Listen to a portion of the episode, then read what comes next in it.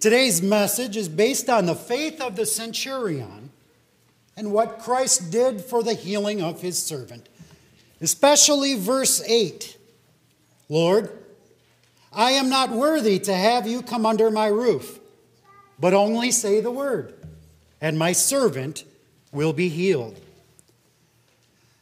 Faith in Christ from the centurion, and then the healing of his servant. This is what we call alien faith. Faith that is somewhere from outside the servant, but yet that servant is healed.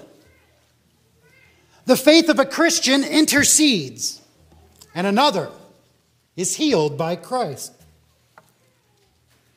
But this centurion, he was a heathen charged with a hundred soldiers, trained diligently in the art of arrest, in the art of killing, and ever so diligently in the art of torture. A professional sinner. Yet this man believed to depend not on the bodily presence of Christ in his home, but solely on the power of Christ's word. Even the apostles did not yet know this. Perhaps even Mary didn't get it.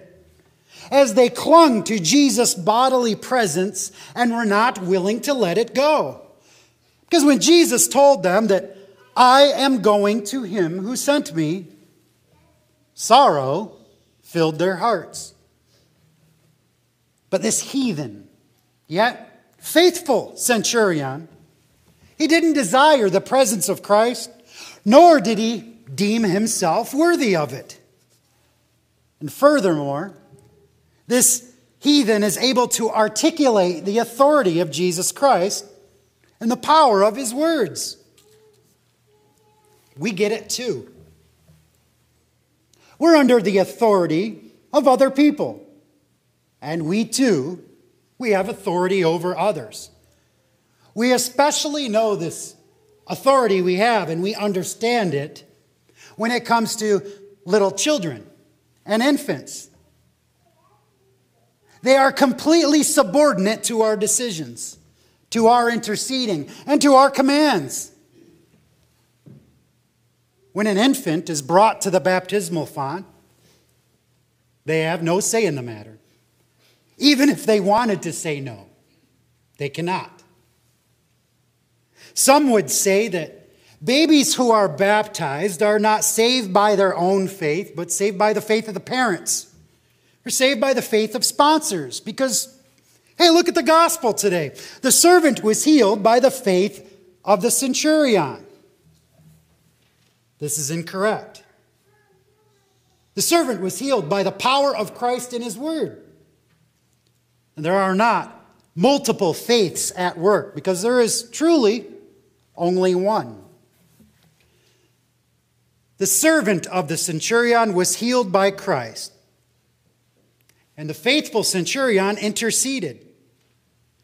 But servants are not saved by Christ because faithful people intercede. The foundation remains that one is saved only by grace through his own faith. So also it goes that Nobody will be condemned for the unbelief or sins of another. Whoever believes and is baptized will be saved, but whoever does not believe will be condemned. But what about the little ones? The little ones from where we truly understand authority. Helpless infants who do not have the ability to reason yet, nor do they have the ability to believe for themselves. Because, hey, faith comes through hearing, and hearing through the word of Christ. The false conclusion that arises is this little children neither hear nor understand the word, and therefore can have no faith of their own. This is a false conclusion, and it doesn't end there. This sinful response to the very word of God, it continues through churches around the world. sin continues in a downward spiral. There are some churches that will withhold the baptismal grace of God until the child reaches an age that they are able to reason. Well, in order to reason this out, churches will make a mockery of the baptismal sacrament. Baptism isn't an actual washing away of sin, but rather a sign. A sign of your confession that Christ is Lord. In their language, it symbolizes an acceptance of the sinner on the believer's behalf. This leaves a lot of questions. Where does this leave a poor child or adult who is mentally disabled? For there are many who have, since birth, have never been able to reason. Are they doomed?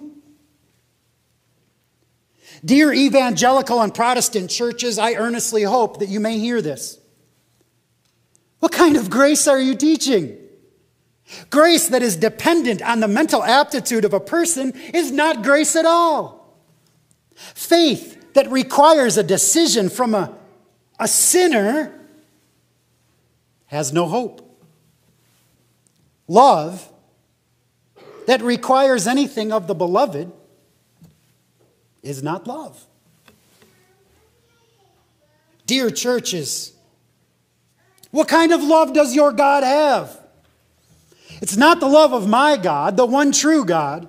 Do you not know that all of us who have been baptized into Christ Jesus were baptized into his death? We were buried, buried therefore with him by baptism into death, in order that just as Christ was raised from the dead by the glory of the Father, we too might walk in newness of life. My old Adam really died with Christ in my baptism. And my resurrection will be, will be real with Christ. My newness of life is not symbolic.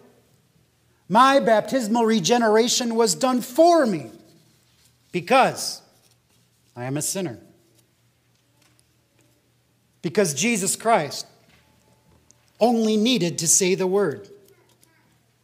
Therefore, I am born again. And it is only by the deeds from above. I declare to you today that in the Word of God preached and in the Word of God in holy baptism, infants believe. Infants have their own faith, which God effects in them through the interceding of, of parents and of sponsors. The faith of Christ's church, intercedes, prays for them, brings them to church, and brings them to baptism. For this is what we call alien faith. This is the faith of the centurion. Not that anyone can be saved by it, but that through the faith of others, as an intercession and as an aid, the baby or an adult can, attain, can obtain for himself his own faith, by which he is saved. The interceding of the faithful, you, is the righteousness of God at work. This is today's epiphany for you. The intercessions, the, the, the prayers, and the good works of the church reveals the very righteousness of God. From verse 17 of our epistle today, the righteousness of God is revealed from faith for faith. I would like to explain further. If I am to be born, if I am to be alive, yes, I, must be conceived, I must be born. But a mother or a doctor or a midwife can intercede and aid me. If I am to die, one can intercede and bring that about in many ways. But yet, it's me dying. Likewise, no one can go to hell for me. But one can intercede and seduce my heart and bring about my error. And finally, no one can go to heaven for me. But the faith of the church can intercede. People reveal the righteousness of God in their faith. People preach and teach the death and resurrection of Christ for the forgiveness of sins. People pray that I obtain faith from God, through which I can go to heaven. People can intercede by having the same dialogue of the centurion. Today's gospel, it's a conversation. It's a conversation between a believer and Jesus. You can pray for the healing of others. Who's not the centurion who had the disease? His servant did. And the display of the faith of this heathen, in which Jesus says is the, is the greatest in all the nation of Israel, the display of faith began with these words I am not worthy. And it was brought about immediately that his servant was restored to health. The centurion interceded in repentant faith. Our prayers, our intercessions also should be humble in nature. The repentant faith in, in Christian parents and in Christian sponsors intercedes and prays. And in baptism, the child is baptized into the one true faith shared by us all faith in Jesus Christ. The child is baptized the child hears the word, and the child believes for themselves. God gives to infants their very own epiphany. This is exactly what faithful Christians were doing in Luke. They were bringing infants, even infants, to Jesus that he might touch them. And when the disciples saw it, they rebuked them. But Jesus called them to him, saying, let the children come to me, and do not hinder them, for to such belongs the kingdom of God. Christ will not permit anyone to forbid that infants be brought to him, for he blesses them. He gives to them the kingdom of heaven. It is good, right, and salutary to believe that when an infant is brought to Christ at his baptismal font, in the presence of the Word, Christ embraces that child. He blesses them, He gives heaven to them. At the baptism of anyone, when the pastor or when the baptizer deals with it, he deals with it in Christ's stead. He embraces the child, he blesses the child. And Christ, through the pastor, grants to them the kingdom of heaven. This baptism is your baptism. It doesn't matter your age, child, infant, or adult. The Holy Spirit is not satisfied only speaking to one age group. From the Holy Spirit Himself in 1 John, I am writing to you, fathers because you know him who is from the beginning. I am writing to you, young men, because you have overcome the evil one. I write to you, children, because you know the Father. A child does not need reasoning in order to believe, and neither do you, no matter your age. After all, what good does reason do for your faith? Reason resists faith. Reason cannot even endure God's word unless it is first blinded and discarded.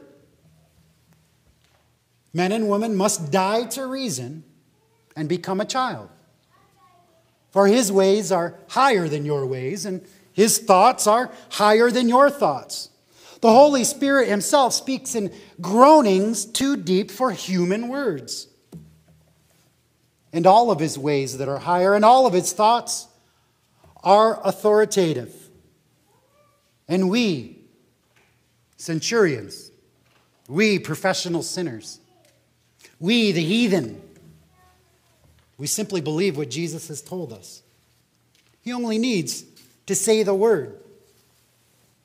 And his word for you all today is that all your sins are forgiven by the authority of Jesus Christ and the power of his word on account of his death on a, on a cross and a resurrection from the grave. Jesus underwent a baptismal death and resurrection. And so has your soul already. Later, so will your body. Faith is given to you directly from Him. Faith is given directly to infants, even who cannot yet reason, and even infants who cannot hear. So go. Let it be done for you as you have believed. In the name of Jesus, Amen.